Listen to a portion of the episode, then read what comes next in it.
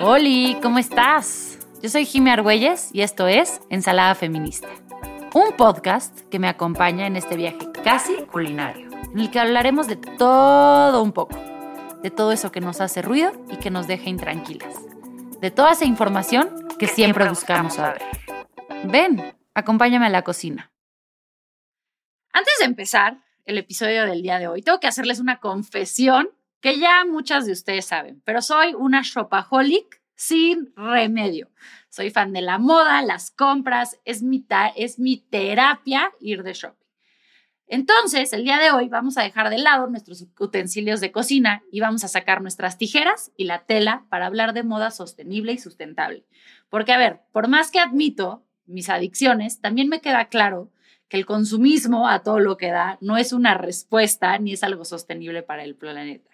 Entonces, el día de hoy tengo conmigo a una persona muy especial. Eh, Ensalada Feminista se vuelve internacional el día de hoy y me da un gusto poderles presentar a Valerie Ceballos, la fundadora de Estrafalario, una marca eh, de ropa peruana comprometida con el medio ambiente y el cuidado eh, del ciclo de la vida de las prendas. Valerie, bienvenida, qué gusto que estés aquí. Hola Jimena, muchísimas gracias. La verdad es un honor ser tu primera invitada internacional. Me encanta poder unir Perú y México. Y nada, muy agradecida de, este espacio, de estar en este espacio. Oye, Valerie, pues, pues ahora sí que entremos a, cuéntanos, ¿de dónde eh, sale eh, Estrafalario? ¿De dónde sale eh, este amor por la moda? ¿Cómo decidiste generar una marca amigable con el medio ambiente? Bueno, de hecho, como tú también, yo soy apasionada de la moda. Eh, de muy chiquita me encantaba la ropa, era de las chiquitas que en, me, acuerdo, me, acuerdo, cuando cumplí 15 años, no quería una fiesta, simplemente quería que me compren mucha ropa y salir de, las, de los centros comerciales con bolsas. Esa imagen la tengo clara porque fue lo que les pedí a mis papás y siempre estaba relacionada al mundo de la moda, pero cuando estudié diseño de modas, fue una carrera que yo tuve que pagarme, esforzarme mucho porque mis papás no la veían tan prometedora, por así decirlo, me enteré ya terminando, después de haber hecho tanto esfuerzo, lo que está detrás del telón, ¿no? Lo que las revistas no cuentan, ¿no? Lo que mucha gente no sabe, que es que la industria de la moda es una de las más contaminantes, no solo por la explotación laboral a niños, hombres y mujeres, sino también por todos los químicos, la cantidad industrial de agua que utilizan. Empieza a ser ya directamente ir contra el medio ambiente. Entonces, para mí en ese momento, 2015, enterarme de eso era como una cachetada de tanto me había esforzado para pertenecer a la industria de la moda y que termine siendo una, una, una, industria tan contaminante y yo siendo parte de eso, para mí fue como un poco decepcionante. Y fue ahí que, crack, quise hacer, o tenía dos opciones, no hacerme de la vista gorda y decir, oye, acá no pasa y seguir creando de la forma la cual estamos acostumbrados, seguir consumiendo y de la misma forma o empezar a investigar y empecé a investigar sobre sostenibilidad y me enganché. Fue como conecté mucho porque aparte que siempre me ha gustado la moda, siempre he sido una persona muy conectada con la naturaleza. Entonces, enterarme de este desfase para mí me hizo sentir que tenía que hacer algo. Y así fue que empecé a investigar y en el 2016 relancé Estrafalario con lineamientos socioambientales y que te demuestra que la moda no es superficial. La moda puede ser realmente un canal hermoso para llegar a diferentes personas y empezar a transformar el, el entorno donde vivimos, ¿no? Desde donde estamos, con, con acciones muy chiquitas, pero ya empezar por un cambio positivo. Y eso fue lo que más me apasionó y al día de hoy ya vamos más de cinco años con la marca y haciendo prendas con propósito para mujeres del mundo, ¿no? Me encanta esta parte, eh, a mí también, aparte de que me apasionan eh, las compras, también me apasiona la sostenibilidad y creo que todos los negocios y todas las industrias tienen que moverse eh, hasta ese espacio, porque justo leía un artículo que decía que para hacer un par de jeans necesitas 7000 litros de agua, o sea, lo que puede beber una persona en cinco años. Literal, y la industria de la moda contamina el 70% del agua del mundo. Imagínense, o sea, no son cifras ligeritas, si nos ponemos a hablar denso de este tema nos ponemos tristes, ¿no? pero un poco hay que regresar a ok, ¿qué puedo hacer yo, no? ¿Qué puede hacer Jimena? ¿Qué puede hacer Valerie para empezar a ir adecuando, adaptando esos cambios que de repente esta conversación llega a otra persona y es como que, oye, sí, voy a pensar más a la hora de comprarme porque ya sé que la industria de la moda no está impactando positivamente. Entonces, hay opciones ya sostenibles en el mercado que pueden, que pueden ayudarnos a llevar este camino hacia, hacia la sostenibilidad. Oye, justo en Estrafalario, ¿qué son estas cosas que hacen que tus prendas sean más amables con el planeta? Primero nos enfocamos en los materiales y en el diseño. Las prendas de estrafalario, casi el 60% de estas prendas las puedes utilizar de más de cinco formas diferentes. Entonces, es una historia distinta a lo que te ofrece el fast fashion. ¿no? Ellos quieren que vayas y compres y compres y encima las prendas no son de calidad. Nosotros te ofrecemos calidad y versatilidad porque una blusa la puedes usar de cuatro formas distintas, las prendas son reversibles y a eso se le suman los materiales que utilizamos, ¿no? Trabajamos con algodón orgánico, trabajamos con fibras recicladas, por ejemplo, Econil, que es una fibra que regenera todas las redes de pescar de la industria pesquera que contamina el mar. Este hilado, estas redes regeneran un hilado que es el hilado Econil y con eso hacemos nuestras ropas de baño que son 100% sostenibles o hacemos mezclas de algodón con PET. Entonces, todo eso ya es sostenible, son prendas que tienen una mayor durabilidad y son conscientes con el medio ambiente. Y aparte, y que es lo más bonito de la marca, que creo que es el corazón y con lo que terminamos enganchando y formando una comunidad con nuestras clientas, es que en el 2016 creé un programa de empoderamiento y empleabilidad para mujeres en situaciones vulnerables. ¿Y por qué se dio esto? Porque así como en esa fecha que me decepcioné la industria de la moda, yo no sé, seguro en México también, en Perú empezaron a salir muchas noticias sobre feminicidios y él terminó colocando al, Perú como el tercer país con mayor violencia contra la mujer en el mundo, ¿no? Y yo vengo de una escuela que, gracias a Dios, oportunidades, privilegios, como lo queramos llamar, pude emprender desde muy chiquita, pude ganar mi dinero desde muy pequeña y siempre me he sentido fuerte, como que decidida. Y también tuve oportunidades y de alguna otra manera quería devolver eso a mi sociedad y este programa me lo permitió porque ahora trabajamos con más de 40 mujeres de artesanas del Perú, del norte del país, de la selva y también internas de las cárceles del Perú.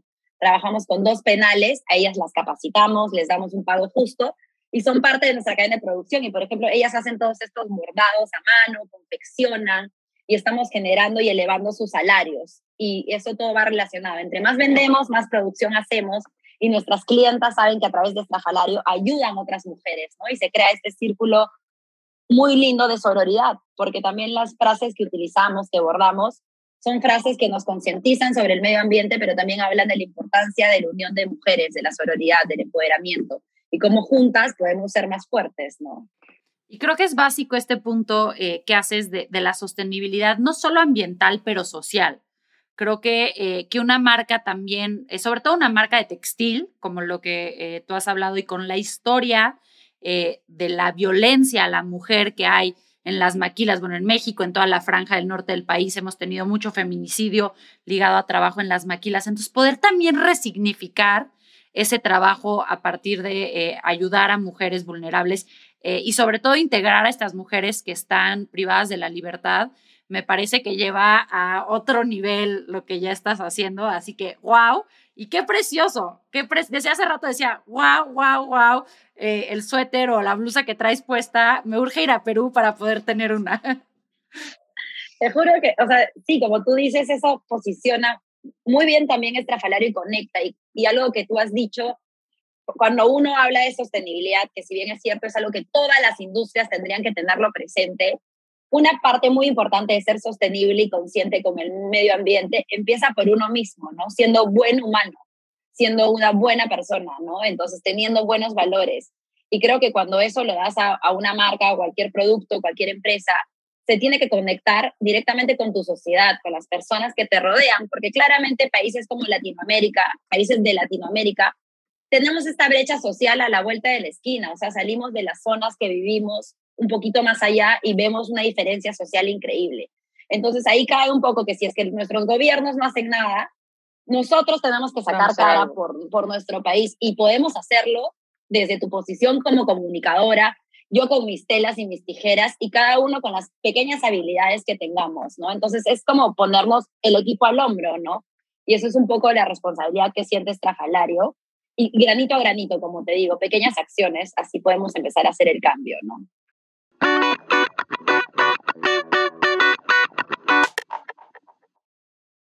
Oye, y justo hay una, eh, una activista ecológica aquí en México que se llama Chantal Chalita, que, estuvo conmigo en la, en la segunda temporada, y le decía, bueno, es que granito a granito vamos construyendo. Y me decía, no, no, no te confundas.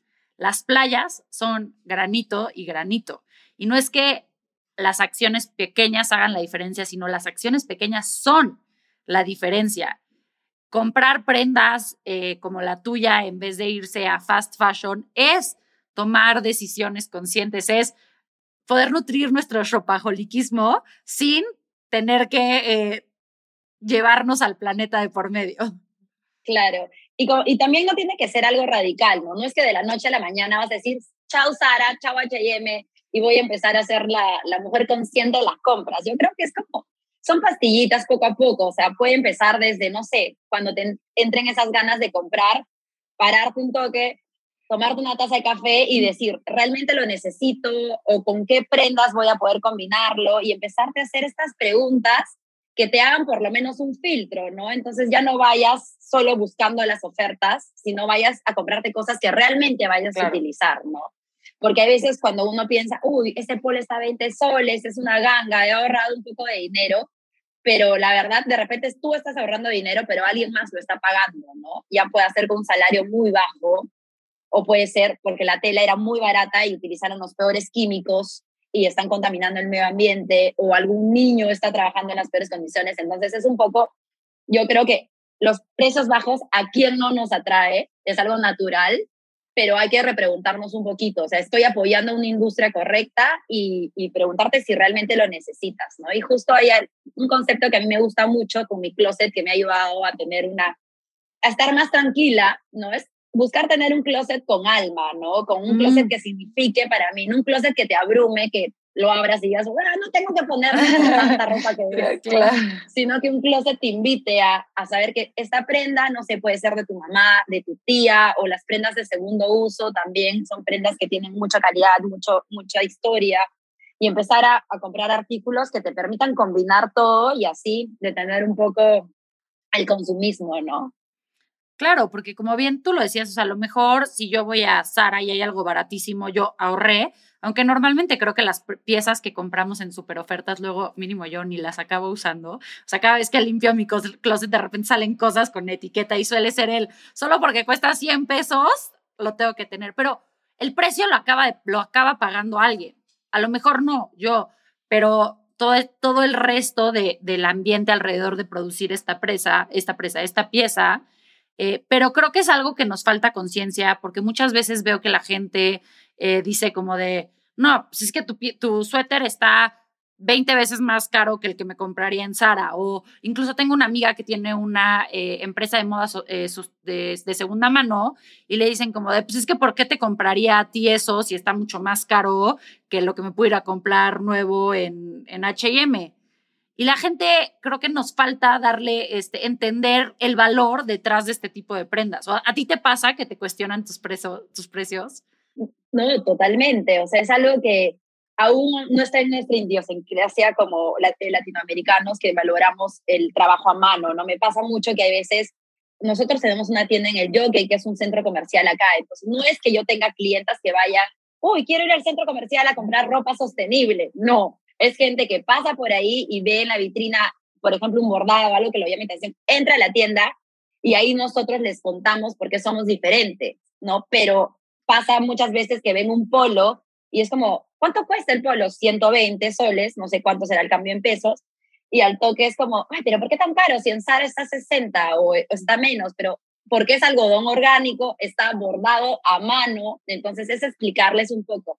Y algo que yo he hecho desde la plataforma de Estrafalario, o sea, si bien es cierto, nosotros tenemos que vender prendas, pero también me preocupo por dar espacios para concientizar, ¿no? Para hablar de esta problemática, como para ir educando a nuestras clientas o futuras clientas, o siempre que me invitan a paneles de sostenibilidad. Me gusta ir porque es una manera que, como tú dices, ir concientizando poco a poco, porque hay muchas, muchas personas que cometen estos errores, o no son errores, pero como que caen en este en esta bola de consumo porque no saben, no saben qué está pasando. Y simplemente para ellas es algo, ah, voy a divertirme hoy día y voy a arrasar con compras, pero estás apoyando una industria que realmente está causando problemas, no solo en la sostenibilidad, sino también a niveles sociales en, en diferentes países, ¿no? Totalmente. Entonces es repensarlo. Sí, repensar como creo que algo que, que, tú dijiste es que para ti la moda es una forma de empoderamiento, no solo a través de con las mujeres que trabajan en tu cadena, pero también hacia eh, tu comunidad, hacia las personas que, que, que te compran. Y creo que es bien importante como esta parte también, o sea, a mí me encanta la moda porque me empodera, pero que me empodere a mí no debe de hacer menos a, otra persona. Y creo que desde eso nos tenemos que ir eh, enfocando de no se trata todo para mí, nada para nadie más. Eso habla también la sororidad, ¿no? En sí, eh, el feminismo es la igualdad para hombres y para mujeres, la sororidad es como tener esta hermandad y cuidarse entre mujeres. Entonces, si tú te pones a pensar, generalmente el, casi el 80% de, de personas que pertenecen a la industria de la moda son mujeres. Entonces, si tú realmente, por eso habla, y regresamos a lo de ser un buen humano, para ser sostenible y empezar a tener prácticas conscientes, uno tiene que ser buen humano porque desde ahí sale estas ganas de ayudar, de repensar, de ser un poco menos egoísta, ¿no? O sea, estoy comprando esto, pero ¿a quién le estoy afectando? Intentar ver la trazabilidad, ser exigente como consumidores. Ok, quiero ir a comprar esa tienda, pero oye, ¿quién es tu proveedor? ¿No? eh, ¿Con quiénes estás trabajando? ¿Eres una marca local? ¿No? Entonces creo que esas preguntas nos hacen como un poco aterrizar, a, aterrizar, poner los pies en la tierra y empezar a ser un poco más conscientes, ¿no? O también empaparse de, de documentales, ¿no? Ahora tipo Netflix o esas plataformas que te permitan, no sé, te, te amas la moda, pero métete a buscar un documental de la industria de la moda porque ahí te dan como que las cifras y los gruesos que son horribles de ver, pero son necesarios, porque es lo único que nos saca la venda de los ojos, ¿no? 100%. Eh, y ahora me gustaría que nos platicaras eh, un poco eh, cómo se vive en Perú. En México hay una crítica eh, hacia la ropa más sostenible por sus precios. Incluso eh, se habla de que el poder salir del mundo del fast fashion es solamente para aquellos eh, que viven en privilegio y que el fast fashion vino a democratizar eh, la moda. ¿Cómo se vive esto en Perú y cómo lo vives tú personalmente? Exacto. De lo, lo que has dicho, eso sí es cierto. El fast fashion en los años 80, o sea, hace años, sí vino para democratizar la moda, porque claramente era lo de la alta costura o vestirte sin nada de moda ni de tendencias. Sí vino, pero ¿qué pasó? Creció, a pasos agigantados que hizo que empiece a, a pisar bases de cualquier negocio, de cualquier sociedad, de cualquier producto, y estas bases fueron ambientales, sociales y laborales. Entonces, al crecer, pisoteó todo eso y ya deja de democratizar la moda porque ya hay otras opciones que te pueden permitir esa tendencia o esa moda o esa diferencia, diferenciación, pero con estas bases, ¿no? Y ahí es cuando viene la moda sostenible como para restaurar todo lo que había pisoteado el fast fashion. Entonces, estamos partiendo que está restaurando todo el tema ambiental, por lo tanto utiliza materiales que tengan trazabilidad, es decir, que se sepa qué químicos se está utilizando, cuánta agua, ¿no? Varias cosas que claramente eso agregan operatividad y cuando se agrega operatividad, tiempo, horas, hombres, va a subir el precio. En temas de trabajo se preocupan por dar buenas condiciones laborales, es decir, que la gente no está trabajando en un edificio deplorable ni más de las horas normales, sino que están cumpliendo reglas y eso también tiene un costo. Entonces, sí, aquí pasa lo que tú dices en México, ¿no? Que observan mucho los precios, que cuestionan, pero cuando uno les llega a explicar, entienden, ok, sí, estoy pagando no solo por un producto de calidad, sino también para mejorar las condiciones laborales de otras personas y empezar a formalizar a todas las empresas que pertenecen a este sector, ¿no? Que es la industria textil.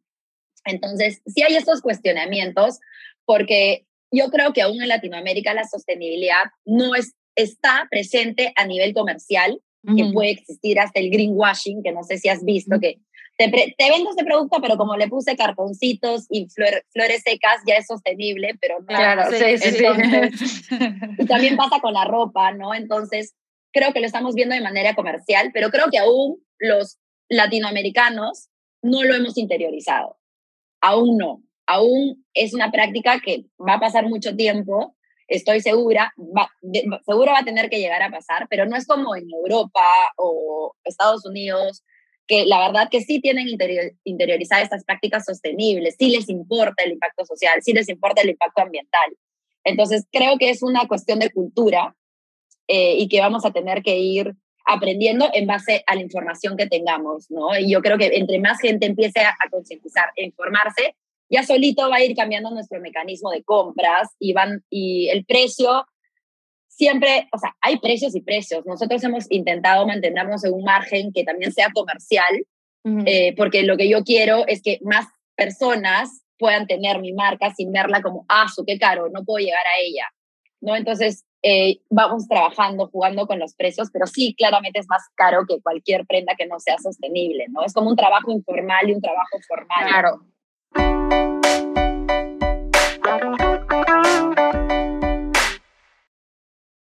Pero creo que también tenemos que poner como entre comillas el tema caro, porque caro eh, a lo mejor en un corto plazo, pero a la larga, o sea, te compras una playera de, de Sara, un polo de Sara y a las dos lavadas se te desintegró y entonces nada más quiere decir que esa persona que pudo, o sea, que hizo el affordable fashion, pero de todas maneras no es como que le va a durar. Creo que por eso también el second hand viene a jugar este papel tan importante eh, de democratización. O sea, creo que hoy en día yo abogaría porque la ropa de segunda mano es la verdadera democratización de la moda. También es la verdadera, la, es la más sostenible. En sí, es mucho más sostenible una prenda de segundo uso que un polo de algodón orgánico. Porque la prenda de segundo uso le estás dando una nueva vida y estás utilizando un textil, ¿me entiendes? Que un, un, un, polo de algodón orgánico igual te gasta agua. Entonces, yo creo que el tema de la ropa de segundo uso es súper importante, es el futuro también para la moda, porque también se dice que hay una sobreproducción, así sea sostenible, y por ejemplo ahorita marcas como H&M y Zara, que son de fast fashion, ya están incluyendo materiales sostenibles, lo cual es muy bueno, lo aplaudo, pero su modelo de negocio, igual siguen produciendo estas cantidades locos, incontrolables y siguen pagando sueldos bajos, entonces creo que eh, todo el tema de la ropa de segundo uso es algo que tenemos que ir abrazando más. Eh, pasa mucho a mi, a mamá cuando empecé a comprar ropa de segundo uso, me decía, pero ¿cómo te vas a poner eso de un muerto, las energías y qué horrible? A mí me decía lo mismo. Entonces era como, mamá, o sea, simplemente yo sí creo en las energías, a toda mi ropa les hago una limpia de palo santo cada vez que me compre segundo uso, pero ya está, es ropa, pero al contrario, es ropa chévere y te das cuenta, no compras no sé, ropa antigua que te dura hasta el día de hoy por los niveles de calidad. O sea, ahorita, si aquí a, 15 años un second hand, estoy segura que no hay nada de ropa de H&M ni de Zara porque, como tú dices, se, se desintegran a una lavada, ¿no? Entonces es un poco pensar a largo plazo. O sea, de repente esa prenda me va a poder costar más de moda sostenible, pero me va a durar 10, 15 años, la voy a poder heredar seguro a mis hijos y si compro ropa de segunda mano, es una forma muy creativa de ahorrar plata porque en sí no es tan cara, y, y, empezar a aplicar la sostenibilidad, ¿no? Incluso en este tema de las energías, yo justo eh, colaboro con una marca aquí eh, en México de ropa de segunda mano, como se llama Bopero, y algo que hago cuando, cuando subo prendas especiales es cuento la, la, magia que hubo atrás, o sea, así como de, o sea, creo que como tú dices, puede haber algunas que tengan mala energía y no las quieres, pero también me parece padre eh, decir como de, oye, yo me puse este saco cuando fui a mi primera entrevista de trabajo y me la dieron. Y justo me escribió el otro día eh, una chava y me dijo, yo también me lo puse y me dieron el trabajo, así que lo voy a ir a llevar otra vez y va a ser como la sororidad, o sea, creo que también puedes tejer una eh, sororidad y este, como, como este, como el, el, libro este The Sisterhood of the Traveling Pants, pero con personas que, que, que compran, o sea, creo que también puede haber algo muy padre y mágico en compartir las historias de las prendas. Totalmente. Yo creo que por eso siempre cuando te mencionaba el primer concepto de closet tonal, es eso, sacar una pieza y que te cuente una historia. Yo tengo muchísima ropa de mi abuela que bueno, cuando falleció, una de las primeras cosas que hice fue ir a su closet y decir, quiero que estas cosas sean mías, ¿no? Algunas les metí upcycling, las transformé, pero yo las veo y sé que son de mi abuela y para mí es algo súper especial, ¿no? Entonces, yo creo que también es un poco la perspectiva que tú les des a las prendas si las empezamos a tratar con más amor y no verlas como, ah, es una, es, es una prenda, la, se ensucia, la lavo tres veces y si no la regalo y empezar a sentir, oye, esta chompa es especial o esta camisa es especial, creo que vamos a poder ser más amables con las prendas que compramos y con las que tenemos, ¿no? Totalmente. Oye, ya hablamos un poco del futuro de la moda eh, este, en general. Eh, también algo que me encanta eh, a mí es compartir espacios con emprendedoras, mujeres como tú. ¿Cuál es el futuro de Estrafalario? Ay, me encanta. Justo ahora nosotros, bueno, después de pandemia, la verdad que para nosotros fue una época complicada por todo el contexto, pero supimos salir adelante. El equipo creció como 350%, la empresa creció un montón. Y este año ha sido un poco duro. Este año lo hemos sentido como, wow, no solo por la crisis política que hay en Perú, sino también un poco la recesión que estamos sintiendo en todo el mundo en sí.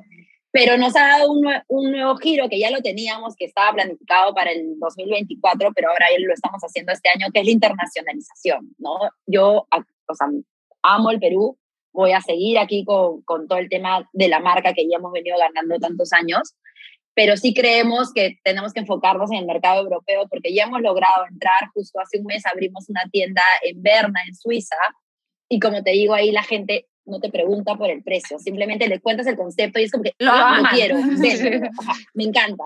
Tenemos en la tienda, tenemos fotos de las artesanas con las que trabajamos, videos de los procesos y es como que, wow, quiero. O sea, es como, no preguntan. Y entonces eso nos hace claramente tener un mejor margen.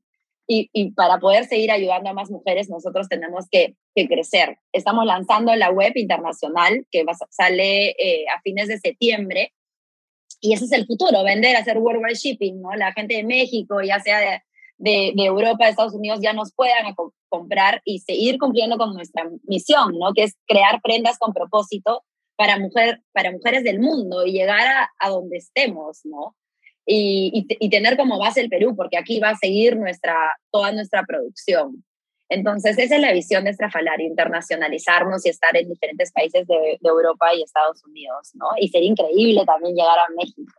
Pues hay que hacer, oye, me encanta, yo estoy lista para apoyarlas en todo lo que necesiten para llegar a México.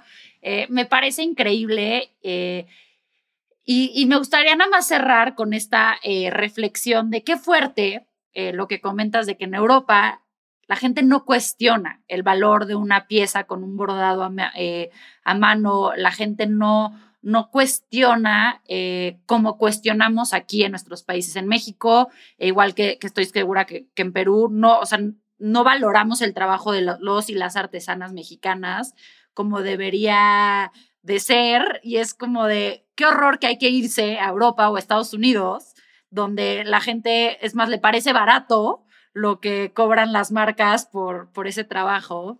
Y, ahí te diría, ¿qué le dices al público de ensalada feminista que nos escucha en México, ojalá en Perú, en Colombia, en todos lados, eh, para que como generación, sobre todo, eh, respetemos más el trabajo artesanal de nuestras, nuestras culturas? Yo creo que primero hay que conectar con nuestras raíces, hay que conectar con qué es ser peruano, qué es ser mexicano y ahí regresamos a nuestros artesanos. Ellos, ellos son parte muy fuerte de la cultura que representan nuestros países en Latinoamérica.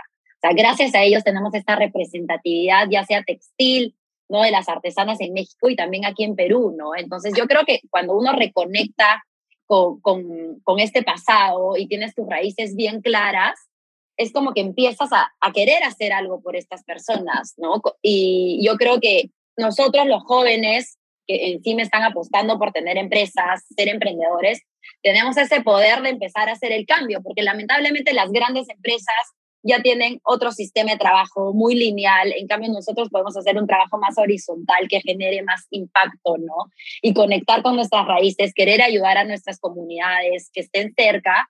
Yo creo que así vamos a empezar a hacer, a hacer la diferencia para un futuro, ya no tener que salir de nuestros países para poder vender los productos desarrollados, sino que nuestra misma gente lo aprecie porque es algo que lo representa, ¿no? Por ejemplo, en Perú compramos algodón peruano orgánico que nos representa, sin embargo, aún lo cuestionan porque es muy caro, pero mientras nos conectemos con nuestras raíces y sepamos, oye, eso se produce en Perú y lo quiero llevar puesto porque soy peruana, eh, creo que vamos a ir avanzando, ¿no? Y, y, estos espacios como los que estás haciendo, Jimena, ayudan un montón a que más jóvenes empecemos a involucrarnos y a conectarnos más con nuestras raíces y hacer algo por nuestros países, ¿no?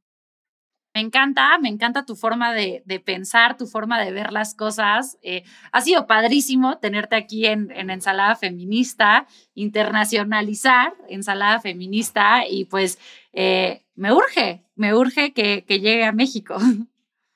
De todas maneras, te voy a avisar apenas salga la página web para ir a hacer un descuento. No sé, algo haremos para que muchas de tus seguidoras tengan prendas estrafalario y podamos seguir creando esta hermosa comunidad. Muchísimas gracias por la invitación.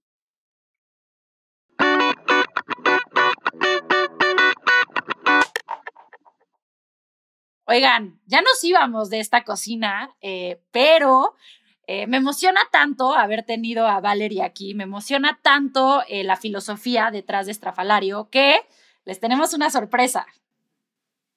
Tenemos una sorpresa que es que ya tenemos Worldwide Shipping, así que van a poder comprar las prendas de Estrafalario y recibirlas en México. La web es www.estrafalario.pe y de todas maneras a través de las redes de Jimena les voy a dejar el código de descuento para que puedan tener estas prendas hermosas de Estrafalario. Me encanta, Estrafalario llega a México, eh, llega con todo el poder y toda la comunidad de ensalada feminista detrás y pues Valeria, ahora sí es un placer haberte tenido aquí, el primero de muchos, y te mando un gran beso. Muchas gracias por ser parte de la receta del día de hoy. Sin duda, me quedo con muchos ingredientes y sabores que suman a mi recetario personal. Suman a mi recetario. Espero que tú también y sobre todo que hayas disfrutado este episodio que preparamos especialmente para ti. Nos vemos la próxima semana con más ideas que construir y más ensaladas, que, ensaladas que crear. Recuerda que puedes disfrutar nuestra ensalada en Spotify, Apple Podcast y en nuestro canal de YouTube, donde además podrás vernos a todo color. No olvides suscribirte a nuestro canal, así jamás te perderás de un nuevo episodio. Y recuerda que siempre puedes apoyarnos con un pequeño comentario. Ensalada Feminista es un podcast de The Podcast Inc. Dirección por Estefanía Rosas. Producción y edición de audio por Alex Nova. Guiones a cargo de Scarlett Linderos y producción y edición de video por Cómplice. Yo soy Jimmy Argüelles y nos vemos la próxima semana.